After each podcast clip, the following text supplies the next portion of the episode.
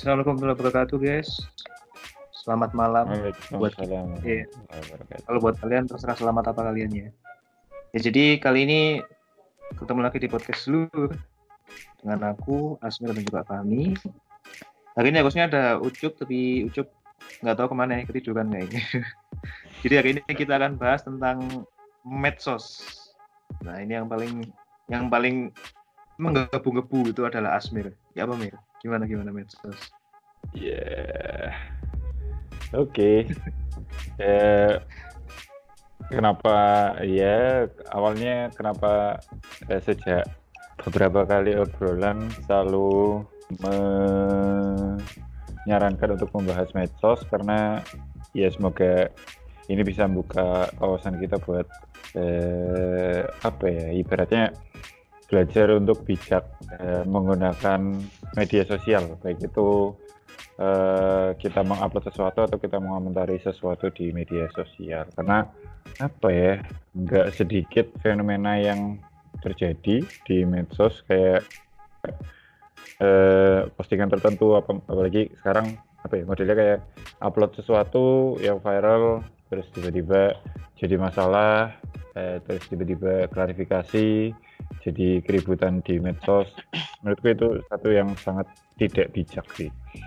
Nah mungkin nanti kita bisa ngobrolin itu semuanya eh, terutama bagi kita yang mungkin eh, kebanyakan menjadi penikmat di media sosial ya. Ada banyak eh, misalnya Instagram, YouTube dan lain-lainnya. Eh, kita sebagai penikmat lebih baik bisa bijak dalam menggunakan jari-jari kita bisa menggunakan eh bijak dalam menggunakan hak kita buat berkomentar di mana saja.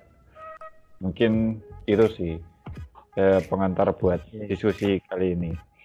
Nah mungkin kalau dimulai dari apa ya pertanyaan itu sebenarnya sekarang ini menurut eh, kita yang ada di sini ini eh, medsos itu media yang seperti apa sih buat kita apakah penting apakah tidak penting apakah jika ada baiknya itu baik seperti apa jika ada buruknya itu buruk seperti apa ayo kita diskusi Oke oke oke.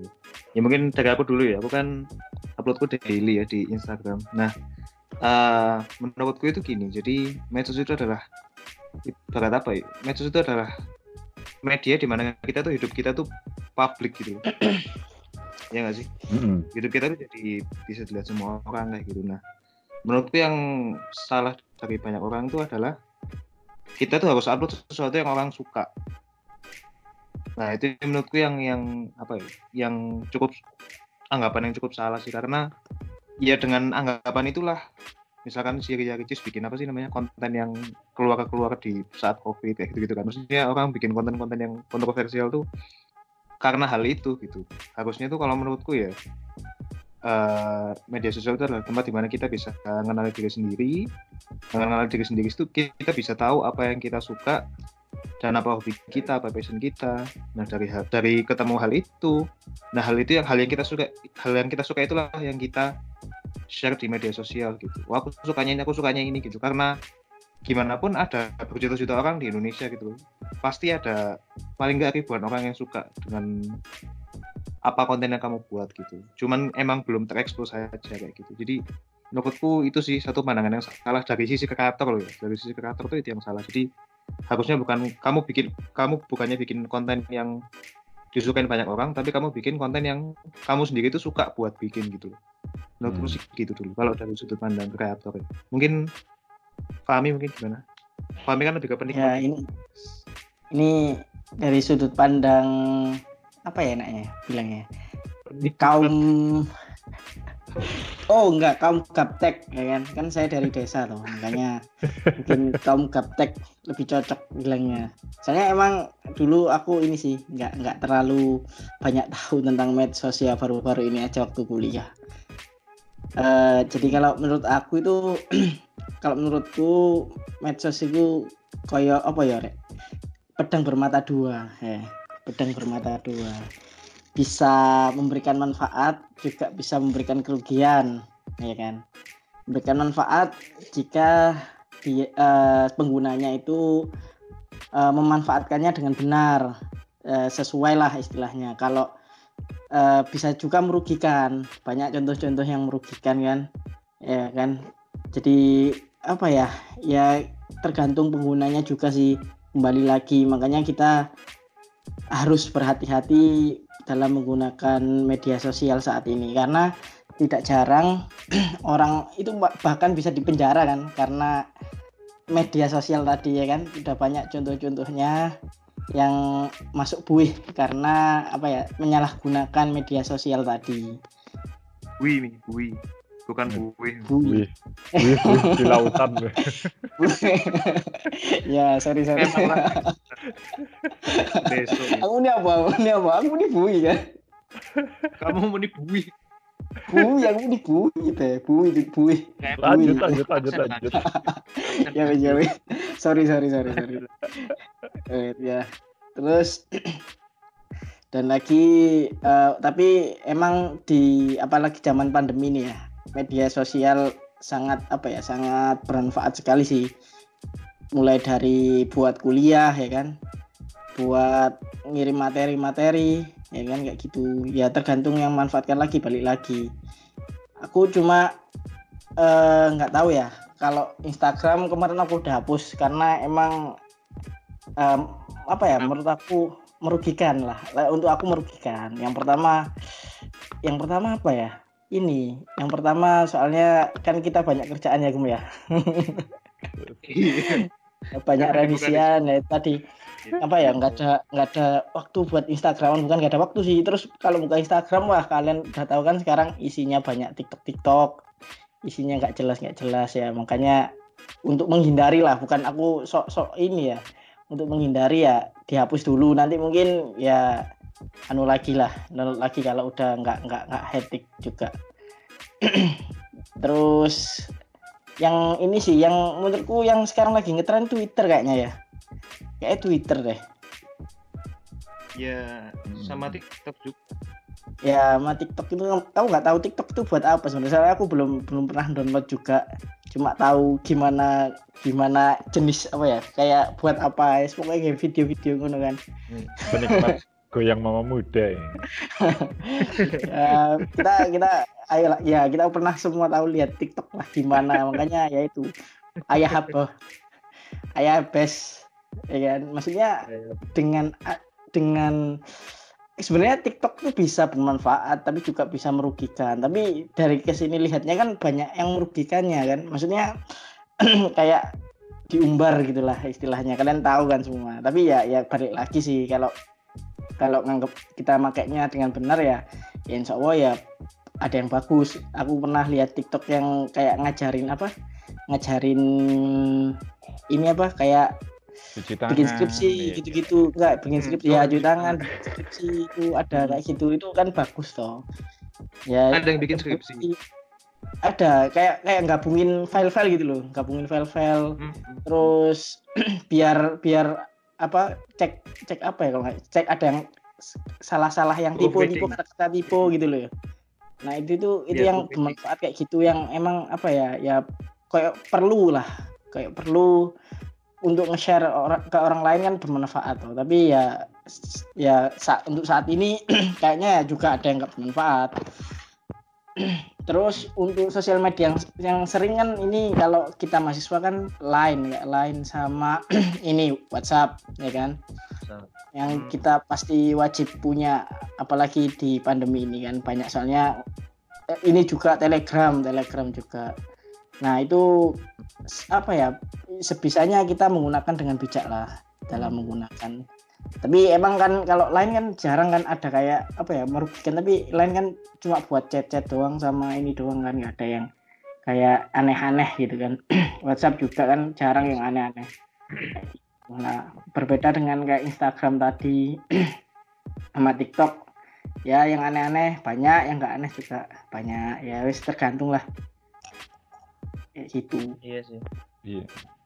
Eh, sebenarnya apa ya yang eh, media sosial dengan segala kebebasan yang ditawarkan di situ itu eh, kadang-kadang jadi pro kontra di masyarakat gitu. Soalnya kan masyarakat kita kan itu salah satu masyarakat yang apa ya memegang teguh ya, ya memegang eh, secara eh, apa ya kadang-kadang menjadi landasan buat kehidupan itu yaitu eh, warisan-warisan leluhur atau warisan-warisan eh, dari sebelum-sebelumnya jadi eh, nilai-nilai nilai-nilai kuno nilai-nilai eh, apa ya misalnya di Jawa itu tata krama dan lain-lain itu masih eh, sangat kental gitu dan akhirnya dengan berjalannya globalisasi media sosial masuk menawarkan segitu banyak kebebasan gitu. Nah, pro kontranya nanti di situ karena uh, ada eh, kebanyakan di generasi eh, 2000-an ya lahiran 2000-an ke sini biasanya yang terpapar dengan media sosial mereka lebih mengenal bahwa eh, kehidupan yang lebih bebas itu ada di media sosial gitu misalnya dia bebas berpendapat, dia bebas berkreasi, dia uh, bebas bebas segala-galanya lah uh, kalau misalnya di media sosial. Nah berbenturan dengan generasi-generasi yang dulu yang uh, sekarang masih uh, ibaratnya uh, tahun yang lahir tahun 90-an mungkin baru memulai eh, untuk berkeluarga. Misalnya di umur-umur 20, 20 sampai 25 mungkin eh, mulai berkeluarga sehingga eh, pengaruh untuk ada di pergaulan itu masih belum terlalu kental. Tapi di yang umur 30-an, 40-an yang eh, generasi 80, 70-an masih belum ada eh, teknologi seperti sekarang. Jadi eh, konflik konflik yang ada di masyarakat itu banyak kayak misalnya eh, apa kayak tadi misalnya yang dibilang sama Gumi eh, soal eh, membuat konten yang aku suka ya. membuat konten yang aku suka sedangkan itu pro kontra juga kayak misalnya contoh ya contoh di YouTube itu banyak konten-konten yang eh, kita anggap itu nanti bisa menimbulkan menimbulkan satu yang buruk buat anak-anak ya tontonannya. Tapi mereka tuh berdalih kayak loh eh, itu tanggung jawabnya mereka dong yang memilih tontonan nih. Yang memilih tontonan eh, bahwa aku ini nggak patut ditonton nggak patut ditonton sama mereka. Tapi kenapa mereka nonton nih loh salah orang tuanya kenapa nggak mengatur tontonan anaknya gitu? Nah sedangkan eh, apa ya? Kebayang nggak sih ada ada tontonan eh, sedangkan anak-anak kecil sekarang diberikan eh, secara kebanyakan diberikan apa ya? Nangis dijejeli video terus nggak mau makan Iya. dikasih video YouTube ya. Sedangkan eh, misalnya yang ada di YouTube sekarang eh, dengan tontonan-tontonan yang sedemikian eh, beragamnya. Mungkin TikTok tadi goyang mau muda misalnya ya masih belum masih masih belum belum tahu maksud dari itu semuanya sehingga mereka menganggap bahwa ini mungkin baik buat aku. Nah itu eh, dengan kebebasan itu kita terpaksa buat tidak bisa memilih tontonan yang eh, bisa mendidik gitu karena karena apa ya lagi-lagi lagi-lagi karena keberagaman itu kita harus pintar-pintar memilih dengan orang Indonesia eh, yang ibaratnya gampang latah terhadap satu yang viral akhirnya hmm, apa ya mau nggak mau buat mengikuti apa yang viral itu gitu jadi ya. Tapi itu emang Iya, emang gimana? menurutku ini so- apa namanya eh argumennya itu adalah medsos itu tugas mereka maksudnya tugasnya TikTok tugasnya Instagram itu cuman buat cuman gimana caranya orang itu tetap di platform mereka gitu loh. hmm, Ya, Nah, ketika apa ya ketika misalnya yang ngetren misalkan goyang apa di TikTok itu itu karena Hmm. pasarnya itu menginginkan hal itu gitu. mm-mm.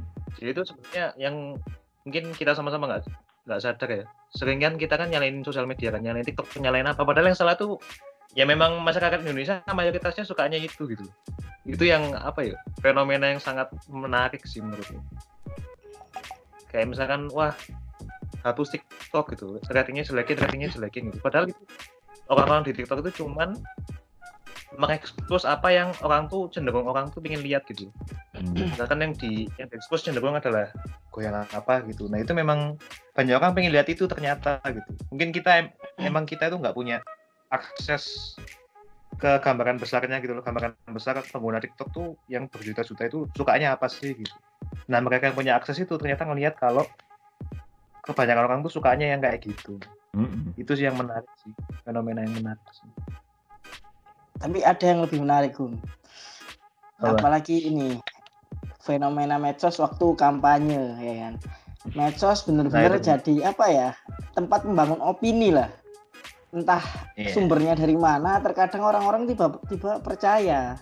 Tiba-tiba Hmm. langsung apa ya? Langsung percaya isu-isu yang kadang belum tentu benar, nggak tahu benar apa salah. Ya kan? Hmm. Bangun-bangun opini Hmm. tentang apa ya kadar si A yang kadar si B kayak gitu. Benar-benar apa ya dari pemerintahan juga bahkan tim apa ya sekarang kayak tim buzzer gitu benar-benar laku kan. Apa yang digunakan senjatanya medsos kan. Nah ini yang yang Hmm. apa ya yang berbahaya. Kenapa? Se- eh, ini yang penting masyarakat harus bisa memilah apa-apa yang mereka eh, lihat apa mereka baca. Karena apa? Kita harus tahu misalkan apa ya ini benar atau enggak sumbernya dari mana. Kadang waktu kampanye itu wah gila-gilaan saling menjelekkan satu sama lain. Ya kan? Nah ini yang ini apa ya. bahkan medsos medsos sekarang kan kalau dulu kan TV belum ada medsos medsos kayak gini kan dulu TV ya Kum. TV Iya. ya. radio gitu-gitu. Sekarang kan beralih ke media sosial ini. Cara membangun opini ya kan? Membangun opini masyarakat tentang si A atau si B tentang suatu pemerintahan ya kan? Bahkan Hmm. Eh, s- apa ya? Ah, ada hal kecil yang terjadi medsos ya udah ada nih ya. Yang demo banyak kayak gitu kan banyak kayak gitu. Paham nggak maksudku? Mm-mm. jadi Ah, ya tadi kita emang bener harus harus benar menyaring lah istilahnya menyaring apa-apa informasi yang kita, eh, didapatkan dari media sosial. Nggak nggak boleh langsung diambil mentah-mentah. Soalnya belum tentu itu benar kalau kalau iya kalau benar kalau salah kan merugikan orang lain ya gitu. Jadi memang apa ya sekarang menjadi alat alat baik pemerintah ataupun oposisi dalam membangun opini masyarakat.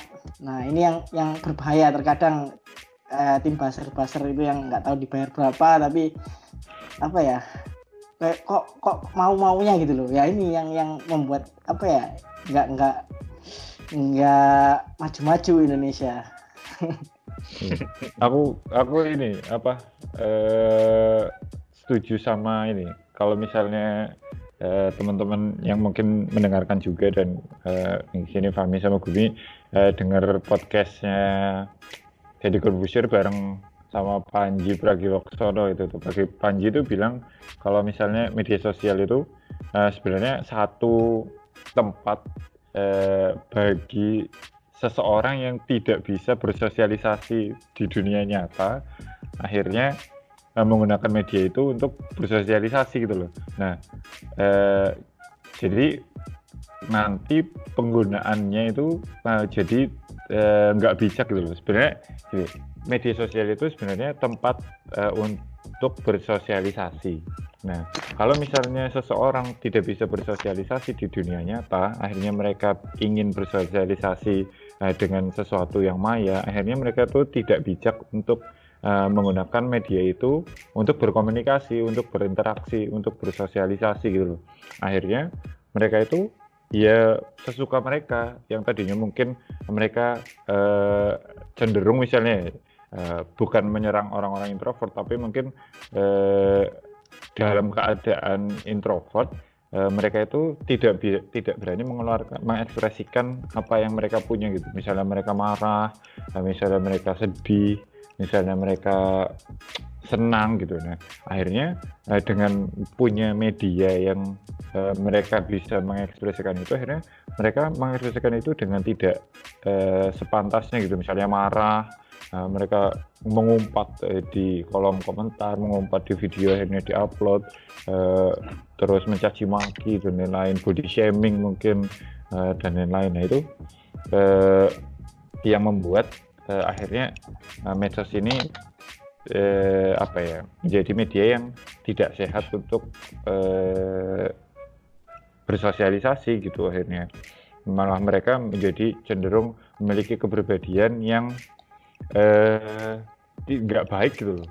Yang eh, akhirnya jadi sumbu pendek mungkin yang akhirnya jadi temperamen yang akhirnya jadi tidak menghargai satu sama lain seudon dan lain-lainnya itu yang salah satu ya salah satu uh, yang harus diperhatikan selain apa yang mereka dapat yang mereka berikan di medsos itu juga harus diperhatikan gitu. Soalnya uh, feedback uh, antara yang diberikan dan apa yang mereka dapat itu nanti bisa sama aja gitu.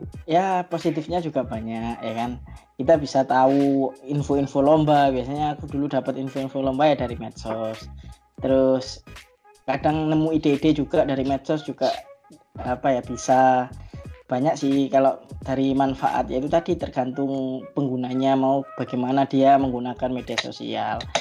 Kita juga apa ya bisa apa ya belajar bisnis juga kan dari media sosial. Kita tahu apa tren sekarang terus akhirnya kita bisa bikin ini bikin itu kan kayak gitu. Tergantung dari penggunanya juga. Kalau dari Gumi gimana iya kan kamu yang paling sering kalau... anu apa ya upload. Iya, gimana paling aktif di media sosial. Iya, yeah, jadi menurutku sih kalau soal kata Fahmi tadi, jadi uh, masalah misalkan apa namanya misinformasi tentang politik gitu misalkan yo. Nah itu tuh kalau kalian pernah tahu ya, nggak hanya di Indonesia terjadi gitu. Jadi aku pernah lihat di ABC apa CNN gitu loh yang yang nyebar itu. Jadi kan sekarang kan lagi zamannya demo-demo BLM kan Black Lives Matter gitu gitu loh yang di AS hmm. di US ya kan? Yeah, US. nah itu tuh entah ABC apa CNN gitu dia mereka tuh bikin video di mana nunjukin polisi dua mobil polisi itu dihadang sama masa terus udah gitu tuh videonya. Jadi itu terus kemudian video aslinya video aslinya ya. Coba kalian tebak video aslinya gimana menurut kalian? Uh, kayaknya nggak ada kerusuhan lah Maksudnya kayak baik-baik aja. Bukan. Video aslinya. Jadi setelah setelah ah. hadangan itu yo, poli, dua mobil polisi itu melindas masa. Hmm. Jadi sama sama media ini dikat tepat sebelum polisinya itu ngelindas. Jadi video aslinya nah, itu. itu video aslinya akan membentuk opini melawan polisi, hmm. sementara video publish sama media yang besar ini membentuk opini untuk mendukung polisi gitu. Polisinya cuma mau patroli kok kok dihadang sama masa kayak gitu loh. Nah itu jadi menurutku uh, tentang apalagi masalah politik itu tuh ada ada kesalahan dari dua pihak. Dari pemberi media itu gak memberikan sesuatu yang full semaunya mereka sendiri. Dan dari sisi penikmatnya itu juga mereka nggak melihat dengan gambarkan keutuhan keseluruhannya. Jadi kayak orang kan kadang-kadang ada yang bilang jangan baca judulnya tok gitu, baca artikelnya juga kayak gitu kan. Jadi dari sisi uh, konten kreator maupun dari sisi konsumen itu salah semua sih. Ada keduanya salah dan keduanya nggak mau memperbaiki gitu. Itu yang pertama. Terus hmm. yang kedua, ya kalau kataku kalau menurutku yang kata Asum tentang soal introvert tadi itu menurutku mungkin bagi introvert itu soal, karena nggak ada yang ada introvert yang murni introvert gitu loh. Pasti ada sisi extrovertnya gimana pun. Nah menurutku itu hmm, sosial media sosial media itu adalah tahap yang baik gitu loh buat mereka buat bisa mulai bersosialisasi gitu. Mungkin awalnya mereka malu-malu maunya cuma teks ya teks. Lama-lama bisa teleponan bisa ngikut grup call. Lama-lama bisa video call kayak gini. Akhirnya mereka bisa sosialisasi kayak biasa. Menurutku itu juga tergantung bener katamu sih tergantung gimana seseorang manfaatin medsos sih. Itu juga. Mm -mm. ya sebenarnya apa ya karena eh, karena memang belakangan ini belakangan ini eh, iklim dari medsos itu sangat dinamis lah ibaratnya. Sangat dinamis terus bahkan cenderung eh, tidak sehat misalnya uh, ada banyak orang yang akhirnya saling mencaci maki dan akhirnya uh, Indonesia itu kadang-kadang bisa terpecah belah gara-gara uh, yang satu membela ini yang satu membela ini uh, akhirnya nggak uh, melihat. Karena ya tadi salah satunya mungkin uh, yang dilihat hanya yang ada di sisi uh, apa yang mereka cari karena memang medsos itu mengarahkan ke kecenderungan kita mencari apa akhirnya kita diberikan info seperti apa yang kita cari gitu. Eh, yang mem- jadi kita fanatik ya ibaratnya. Kita selalu ya tadi mungkin Gumi kita selalu ada di platform yang kita punya lalu kita juga mengakses berita yang eh, selalu eh, sesuai apa yang menjadi keyword kita di setiap harinya akhirnya kita menjadi fanatik. Nah fanatik itu yang rentan untuk menjadi eh, pemecah belah kita di eh, dunia baik di dunia media sosial atau di dunia nyata eh, di dunia nyata juga gitu. Nah eh, iklim yang seperti itu eh, harusnya ya itu kita harus me- apa ya kita harus pertama kita harus merasa itu bahwa eh, ini udah merasa nggak sehat akhirnya kita harus em, memilih dan, dan memilah apa yang kita dapatkan dan apa yang harus kita berikan di media sosial gitu. Itu menurutku mungkin banyak orang resah lah ya eh, karena kita eh, di pandemi ini mungkin banyak waktu yang tersita di media sosial juga dan tetapi media sosial itu eh, semakin gak sehat jadinya keresahan itu semakin keluar gitu. Semakin nyata kita rasakan gitu sih. Sama ini sih menurutku apa namanya? Eh misalkan soal TikTok ya TikTok itu juga banyak loh konten-konten positifnya sebenarnya. Aku tuh TikTok itu kalau aku apa namanya? Karena aku ada app TikTok ya. Kalau aku buka TikTok itu yang aku lihat tuh yang aku follow tuh kayak akun-akun motivasi akun-akun tutorial gitu. Justru nggak ada page yang isinya goyang-goyang di TikTokku kayak gitu. Waktu itu itu karena orang tuh banyak ngejudge saya ngejudge buku dari covernya ya nggak sih? Jadi orang ketika nginstal aplikasi ya yang dilihat kan apalagi TikTok itu yang dibuka langsung pertama tuh homepage-nya gitu loh. FYP-nya kayak gitu for your page-nya gitu kan. Nah mungkin itu juga. Padahal kalian kalau bisa memanfaatkan media sosial dengan bijak itu cara yang paling bijak apa? Yaitu dengan memanfaatkan pencarian atau search. Itu yang paling bagus. Misalkan kalian di TikTok juga bisa kalian cari tutorial masak itu pasti ada. Di IG juga bisa kalian cari tutorial masak gitu. Jadi emang yang masuk di misalkan masuk di home atau explore kalian tuh memang apa yang mayoritas masyarakat suka atau apa yang kalian suka tapi kalian nggak sadar itu juga bisa. Ini cara menurutku sih cara paling baik buat memanfaatkan sosial media itu ya dengan search sih menurutku. Mm-mm. apa yang kalian butuhkan kalian cari pasti ada. Karena platform-platform sekarang tuh udah istilahnya udah dewasa lah udah masuk kayak IG terus Facebook bahkan TikTok pun mulai dewasa udah maksudnya dewasa udah adalah sudah kontennya itu sudah ada kuat. Sudah cukup untuk mengisi berbagai kategori yang kita cari gitu mulai dari tutorial dari motivasi pasti Hmm. ada semua itu sih cara menurutku tips untuk memanfaatkan media sosial paling bagus tuh itu Iya, emang emang gitu sih. Tergantung juga kita gimana gunainnya tadi.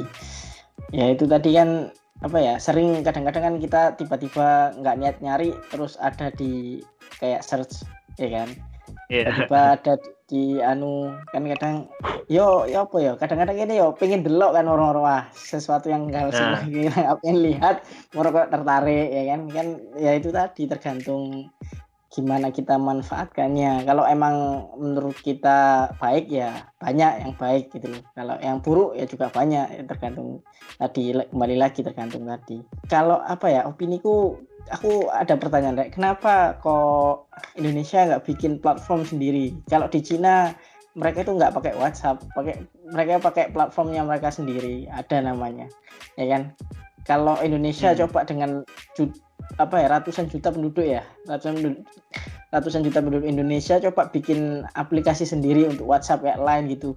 Se- sehingga apa ya nggak keluar. Jadi pemasukan itu ada dari platform sendiri kayak gitu. Kalau- Hmm. kalau menurut kalian kenapa? Kenapa kok Indonesia nggak bikin sendiri lah platform platform kayak Line WA gitu? Sebenarnya sekarang kan eh, apa ya sebutannya untuk platform yang eh, menjadi startup itu kan sekarang disebutnya unicorn unicorn nih loh unicorn Ya. Mm. unicorn eh, kayak Gojek terus eh, mungkin Shopee eh, apa ya Bukalapak Tokopedia dan lain-lain itu kan sebenarnya udah mulai banyak eh, media-media yang eh, apa ya mulai besar gitu mulai besar dan digun- dan eh, orang Indonesia pun bangga pakainya gitu.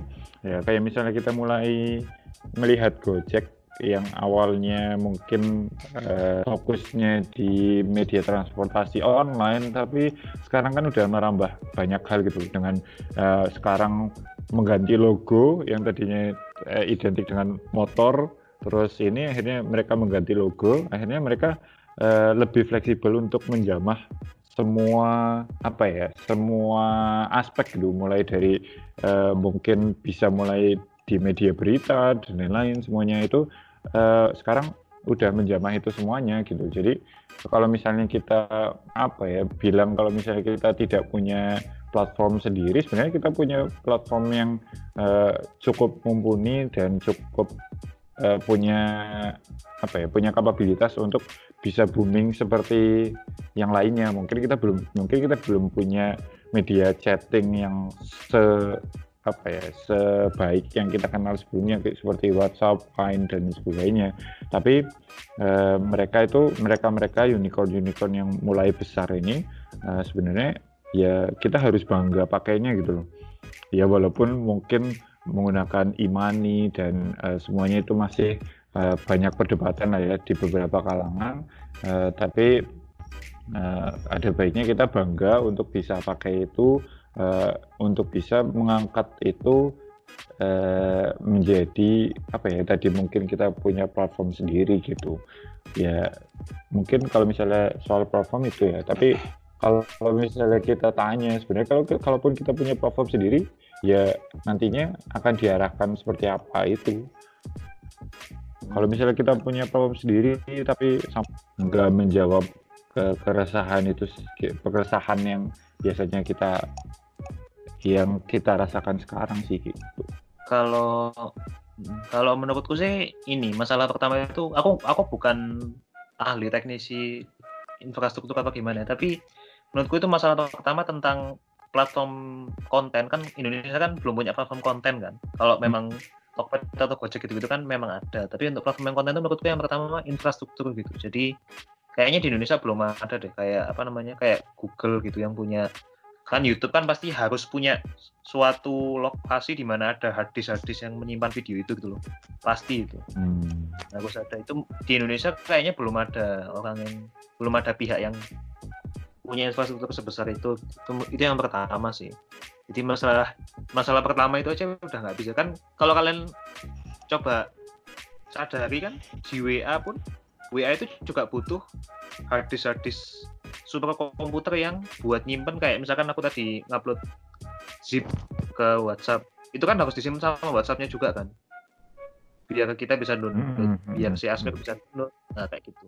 Itu tuh pertama sih infrastruktur yang pasti. Karena kalau platform yang untuk konten yang ada kontennya itu tuh butuh begituan yang besar, butuh infrastruktur yang besar. Terus yang kedua itu menurutku karena kontennya. Jadi di Indonesia tuh nggak cukup kontennya itu kurang diverse menurutku, kurang tersebar.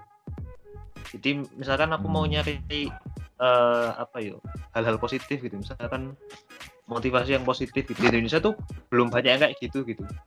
Jadi kalau kalian tahu bahkan aku aku kalau lihat YouTube ataupun lihat konten apa di TikTok ataupun Instagram aku tuh nggak pernah lihat nggak pernah nonton konten bahasa Indonesia. Satu pun.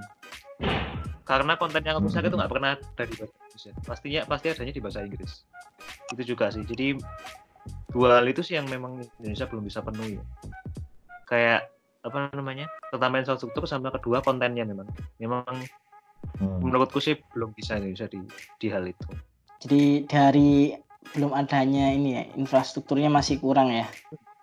Bang, kalau untuk konten dari dari sumber daya manusianya sendiri mumpuni nggak kira-kira untuk membuat sebuah platform yang memang nantinya apa ya menjadi tren trennya Indonesia lah istilahnya jadi yang yang dipakai seluruh masyarakat Indonesia kalau dari sumber daya manusianya? Mumpuni nggak kira-kira ya? Yang bikin gitu kalau menurutku sih agak aneh sih. Soalnya kalau misalkan platformnya itu Indonesia dan untuk orang Indonesia sendiri itu tuh keuntungannya apa gitu loh? Menurutku tuh yang yang keuntungan yang bagus tuh kalau kayak misalkan YouTube dia tuh buat platform buat seluruh dunia. Kenapa? Biar uh, konten-konten ini berkompetisi gitu. Jadi konten yang di apa pembuat konten yang di US itu kontennya dilihat sama orang Indonesia kayak gitu loh kalau Nah, iya. platform iya maksudnya misalkan eh, ada yang namanya channel yang namanya Linus Tech Tips ya itu dia tuh bahas Hmm. teknologi tok Hmm. dan dia itu seluruh orang di dunia nah ibaratkan gimana kalau eh, channel sekuat itu tapi dari Indonesia menurutku itu yang lebih lebih menguntungkan sih daripada buat Iya. platform baru. Ya, ya, ya kalau ya itu pasti. Maksudnya dalam artian tapi punya Indonesia gitu loh. Dalam artian ketika kita menggunakan YouTube WhatsApp apa ya aliran dana kan pasti mengalir dari apa ya dari dari ke negara yang bikin ya kan? Ya kan? Hmm. Maksudnya secara Mas- global berarti ya Ah, Buat global. maksudku oh, kalau di Cina sistemnya kalau aku pernah baca itu dia bikin kayak WhatsApp line sendiri. Kenapa? Yang pertama aman datanya. Misalkan sekarang rahasia negara dikirim lewat WhatsApp atau pembicaraan apa ya kan? Kan rawan, Iya. rawan di apa ya untuk negara lain bisa tahu itu rawan yang pertama ya enggak.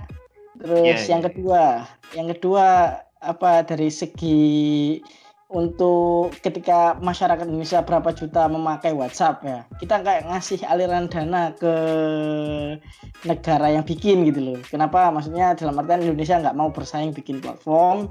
Ya awal-awal mungkin dari apa ya dari warganya sendiri yang pakai kayak Cina tapi bahkan mereka Cina itu warga, warganya sendiri nggak nggak butuh kayak warga lain. Mereka di bidang industri yang mereka ekspor. Tapi dari segi media sosial mereka itu pakai sendiri. Nah, ya ada ada segi emang positif dan negatifnya. Cuma dari keamanan mungkin lebih aman seperti itu. ya gitu sih menurutku. Kalau- Jadi jadi emang emang kita kan sedang bersaing global ya. Maksudnya agak kalau iya. ngomong agak berat sedikit dari geopolitik kita sekarang apa ya lagi panas-panasnya antara Amerika Cina ya kan lagi panas-panasnya kan sekarang jadi apa ya semua itu rawan lah Wa- rawan kayak gitu sih Ya kalau kalau platform chatting lo- logis sih kan buat buat kita sendiri juga kan security-nya lebih aman pasti. Hmm. Tapi ketika platform itu keluar, maksudnya dibuat global, ya masalahnya nomor satu justru keamanan sih. Justru lebih banyak pihak yang bisa membobol platform itu sih menurutku loh. Aku juga nggak terlalu tahu banyak sih. Itulah kenapa juga Cina kan platform itunya kan cuma buat mereka aja kan. Hmm, Jadi iya. menurutku itu bukan bukan untuk bukan platform baru itu bukan untuk bersaing, tapi cenderung buat keamanan sih logis. Kalau untuk bersaing kayaknya enggak sih. Hmm. Sama menurutku ini ya kayak yang agak aneh tuh ya. Aku aku nggak tahu sih ini mungkin aku sendiri atau gimana. ya. Jadi aku tuh suka cari konten yang tentang kayak positivity gitu loh, tau gak sih? Kayak motivasi kayak misalkan ibarat Twitter tuh cuma have a nice day cuma gitu loh. Itu tuh itu yang aku cari di Indonesia dan di Indonesia tuh belum ada gitu loh kayak gitu. Kebanyakan kebanyakan kayak berita-berita tuh pasti berita-beritanya negatif gitu. Bangun tidur misalkan baca Kompas gitu kayak ah kasus naik, kasus Covid naik apa gitu. Menurut kalian perlu nggak sih sebenarnya konten-konten yang tentang apa ya semangat motivasi itu harusnya perlu diperbanyak nggak sih menurut kalian? Ya, eh, iya sih. Eh, Iya. ada apa ya di emang sih kalau misalnya kita lihat aja konten-konten kreator di Indonesia emang eh, masih belum ini ya, masih sedikit lah. Mungkin bi- bisa dihitung lah ya dengan bisa dihitung pakai jari lah kalau misalnya eh, konten-konten yang positif lewat bahasa Indonesia misalnya apa ya ada ada beberapa yang memang eh, sifatnya untuk pendidikan dan lain-lain gitu. Tapi yang lainnya eh, kebanyakan vlog, gosip, terus apa lagi ya? Klarifikasi, Eh, klarifikasi. klarifikasi. Eh, eh. ya Makanya memang ya emang mungkin masih sedikit kali ya pasarnya eh, di Indonesia yang eh, suka kayak gitu mungkin iya makanya Kak. Eh, mungkin eh, yang mencoba membuat seperti itu dan akhirnya booming mungkin juga masih sedikit juga apresiasi untuk yang itu. Ha-ha. jadinya orang orang yang mencoba membuat akhirnya hash yang nonton cuma sedikit kok gitu ibaratnya. Jadi ya lebih baik eh, membuat yang lainnya juga gitu. Wong yang kontroversial Iya, ibaratnya aja. Iya, Hmm. yang ibaratnya yang kontroversial aja eh, lebih laku dijual daripada eh, apa ya? Daripada yang positif-positif gitu. Eh, berantemnya artis itu lebih Laku. Menjual. lebih menjual daripada informasi kalau misalnya eh, vaksin COVID itu ditemukan. Iya. lebih menjual lah. Jadi ya emang kayak gitu. Oke, kita eh, berusaha buat eh, yang positif positif tapi nggak ada yang me- ini akhirnya membuat konten creator pasti nggak ini kecuali memang konten creatornya wah aku ikhlas ini demi kemajuan bangsa dan negara aku berusaha ini walaupun orangnya duit Ya kayak gitu. Ya, Atau mungkin kreatornya gitu juga. suka. Ya, sekarang sekarang kalau misalnya dikembalikan lagi ke kreator, akhirnya kreator jawabannya kayak tadi. Ya urusanku membuat ini, aku aku sukanya gitu. Nah kalau misalnya suka-suka aku tapi itu baik itu nggak masalah. Tapi suka-suka aku itu berdampak buruk buat yang lainnya ya bukan kayak gitulah eh, aturan suka-suka aku. ya. Tapi harusnya kita berusaha untuk bermanfaat walaupun di media sosial kayak gitu sih. Enggak maksudku tapi uh, suka sukanya kreator tuh bukan kayak gitu Mir. Jadi Iya, kreator misalkan misalkan aku yo, aku suka suka apa namanya? Suka kedokteran yo, memang yo. Suka ilmunya gitu. Ya aku bikin kayak kalau kalian tahu Mes Tudel ya, aku bikin podcast tentang saat aku belajar gitu loh. Kayak aku nggak- peduli siapa siapa yang nge-like. Aku- Karena aku yakin pasti sedikit yang nge-like Mes Tudel itu. Kenapa Hmm. aku nggak bikin konten komedi tiap hari kayak yang kemarin Nusa cukup booming itu yang apa nih? Yang rasanya waham itu loh. Kenapa aku nggak bikin konten konten itu tiap hari gitu? Karena ya aku nggak nggak terlalu suka bikin konten komedi gitu. Kalau boleh jujur, aku lebih suka bikin konten-konten kayak belajar kayak gitu. gitu. Maksudku kayak gitu sih. Justru orang yang bikin konten yang kayak kontroversial tuh karena justru nyari like-nya bukan karena mereka suka. Siapa yang suka suka ngejailin orang yang misalkan kalau aku lihat apa sih kontennya orang yang sudah sudah nikah yo kayak siapa ya kayak Iksora gitu gitu itu isinya pasti Hmm. isinya pasti ngeprank terus Kesenenganmu Iya. eksora. Enggak, enggak, enggak seneng aku. Aku kemarin browsing lagi sam udah lama kan, udah kayak setahun aku gak nonton kontennya Exora kan, ya gak lihat gitu. Siapa sih yang suka ngeprank istri atau suaminya tiap hari? Dia pasti nggak suka apa yang dia lakuin, dia pasti suka viewer atau suka subscribe-nya yang baru kayak Iya. gitu. Yakin aku. iya gitu. Nggak ada orang yang iya pasti Mm-mm. sakit lah, sakit hati sendiri. Ngeprank atau Iya di sih. prank tiap hari. di prank tiap hari gitu aneh tapi ya gimana ya mereka emang mungkin Mereka nyari view. ya penghasilannya kan Iya, juga kan? dari situ. Gimana lagi kan? Iya, Nah, kan akhirnya- mereka harus bikin konten ya kan? Akhirnya kayak kalau nah, itu. ide udah habis ya gitu. itu. Rata-rata prank. Kayak mungkin konten-konten kayak gini yang podcast apa yang kita mengajak berpikir kritis ya jarang. Cuma tapi ada lah yang yang laku. Tapi yang eh, jarang lah. Lebih banyak yang kayak prank yang yang apa ya yang aneh-aneh kadang-kadang ya kan? Kayak gitu. Bener. Iya, karena kita sebagai warga medsos saya ibaratnya banyak lah.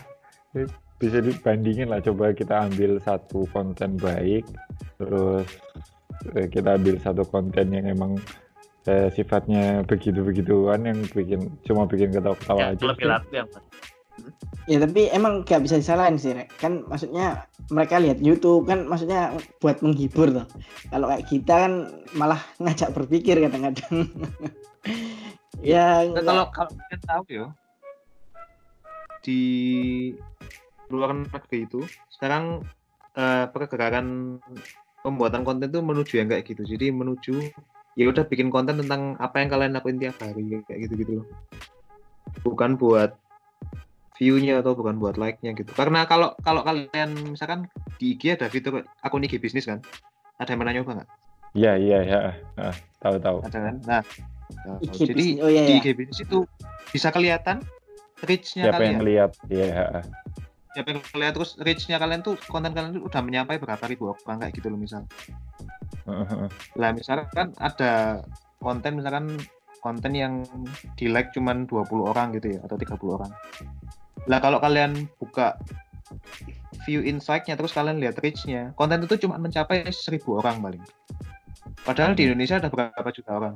200 250 juta. 200 juta. Nah, itu lah 250 ya. Nah, it- itu loh yang yang coba dipromosikan kalau di luar negeri itu sekarang. Karena apa pun yang kalian lakuin tuh pasti ada orang yang suka, cuman belum nyampe ke orang ke orang itu gitu. Exposure-nya. Betul, Nah, betul, betul. itu kalau di luar negeri itu sekarang movementnya content creation movement tuh ke arah situ. Itu cuman belum diekspos saja ke orang yang ben- ke orang yang tepat gitu loh. Makanya eh, apa namanya? Like-nya cuma sedikit kayak gitu, view-nya cuma sedikit. Karena memang cuman ke expose ke 1000 orang followermu, ke 100 orang followermu gitu. Iya, ya sama sih kayak sebenarnya kan sebenarnya kan kayak eh, konten di Instagram gue yo gitu-gitu aja gitu. Ya ya paham, ya itu hal-hal Iya, kayak cuman gitu. belum ke expose saja. Ah, ah, ah, ah. Ya, Konten se yang menurut kalian membosankan tuh bisa punya misalkan bisa punya ratusan ribu like karena udah terekspos apa pun konten itu pasti ada yang suka. Kayak tadi udah disampaikan juga kita harus intinya adalah kita harus bijak dalam bersosial media ria. Ya baik Instagram Twitter eh, apa pun. Ya kita kita mungkin punya kesukaan sendiri-sendiri lah.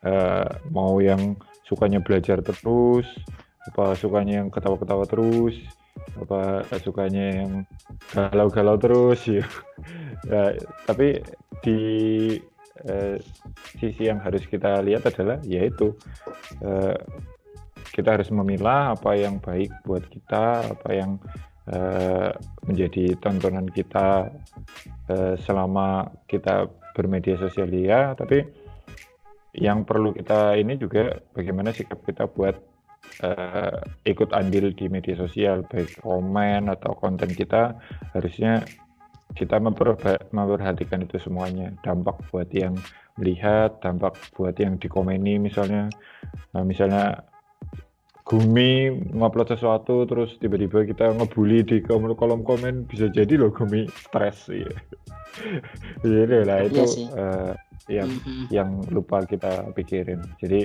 kalau dalam hadis ya, kalau dalam hadis mungkin bicaralah yang baik atau diam. Jadi kalau misalnya kita nggak punya eh, cukup bekal untuk berkata baik di komen atau di konten yang kita buat, ya lebih baik kita diam dan menjadi penikmat yang baik gitu sih. Dan itu pastikan itu baik buat kita sendiri gitu dan tidak merugikan orang lain. Itu aja kalau dari saya. mantap Kami, sih ya ya wis. Sama sih hampir sama kayak Asmir. Intinya kalian harus bijak dalam menggunakan media sosial.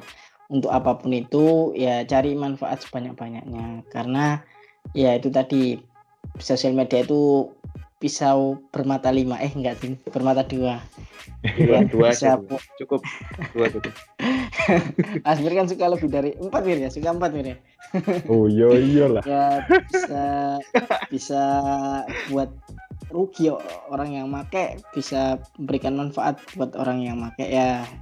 Ya semoga kita bisa lah nggak hanya kalian tapi juga kita aku introspeksi juga eh, gimana kita menggunakan sosial media udah bener apa belum? Ya semoga lebih ke depannya lebih baik lah untuk menggunakan media sosial. Terus ya semoga apa ya tim baser-baser itu buser-buser serkap ya Bisa. jangan apa ya jangan sebenarnya jangan mau lah. Maksudnya buat suatu konten yang isinya kadang memfitnah orang lain ya kan? Hmm. apa ya kalau kamu merugikan orang lain ya hidupmu nggak akan tenang. Maksudnya dalam artian kamu akan selalu dihantui rasa bersalah lah kalau kamu anu. Kalau kamu nggak nggak dihantui bersalah pun itu dosa. Dan dosanya nanti akan dibawa sampai nanti ke akhirat jika kamu masih belum minta maaf kan kayak gitu kan. Jadi ya semoga semoga tobatlah para pasar-pasar yang bekerja untuk entah itu pemerintah atau suatu organisasi atau perorangan. Ya kayak gitu sih.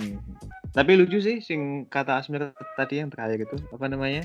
Kalau aku ya kalau bagiku yo lucunya kalau ada komen-komen misalkan komen-komen yang ngebully atau gimana tuh aku malah kasihan gitu sama yang ngekomen soalnya Nah, iya. entah mungkin mereka lagi nggak enak gitu lagi apa ya mungkin habis dimarahin atau gimana gitu dan eh, ini sih kalau kalian misalkan mau komen ke sesuatu kan kalau di Indonesia kan terkenal netizennya komen-komennya kayak gitu Hmm. kan.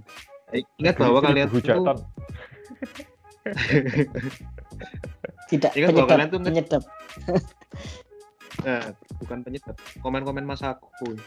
Nah, jadi Iya, ingat bahwa iya. kalian tuh Kalau nggak hujan Kalian itu nggak cuman- sedap netizen itu. nggak nggak sedap memang, nggak masa aku. Nggak apa kalau kalian komen-komen kayak gitu tuh ingat kalau pas kalian mau komen ya, kalian harus ingat kalau kalian cuma ngelihat cover dari suatu buku gitu loh. Kalian nggak tahu orang itu keseluruhannya gimana kayak gitu loh. Itu j- jadi itu mungkin kalian bisa coba mikir dulu sih sebelum ngejudge orang. Karena itu peribahasa yang kalian dengar tiap hari gitu loh. Don't judge a book by its cover gitu. Masa kalian masih ngelakuin hal yang berlawan dengan itu kan aneh.